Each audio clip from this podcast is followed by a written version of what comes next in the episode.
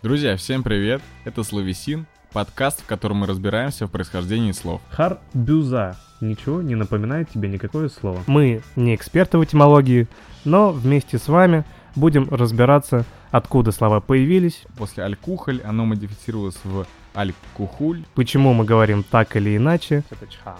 И на южном диалекте это называлось т. и отслеживать их взаимосвязь. Меня зовут Игорь Серегин. А меня Никита Писецкий. Погнали!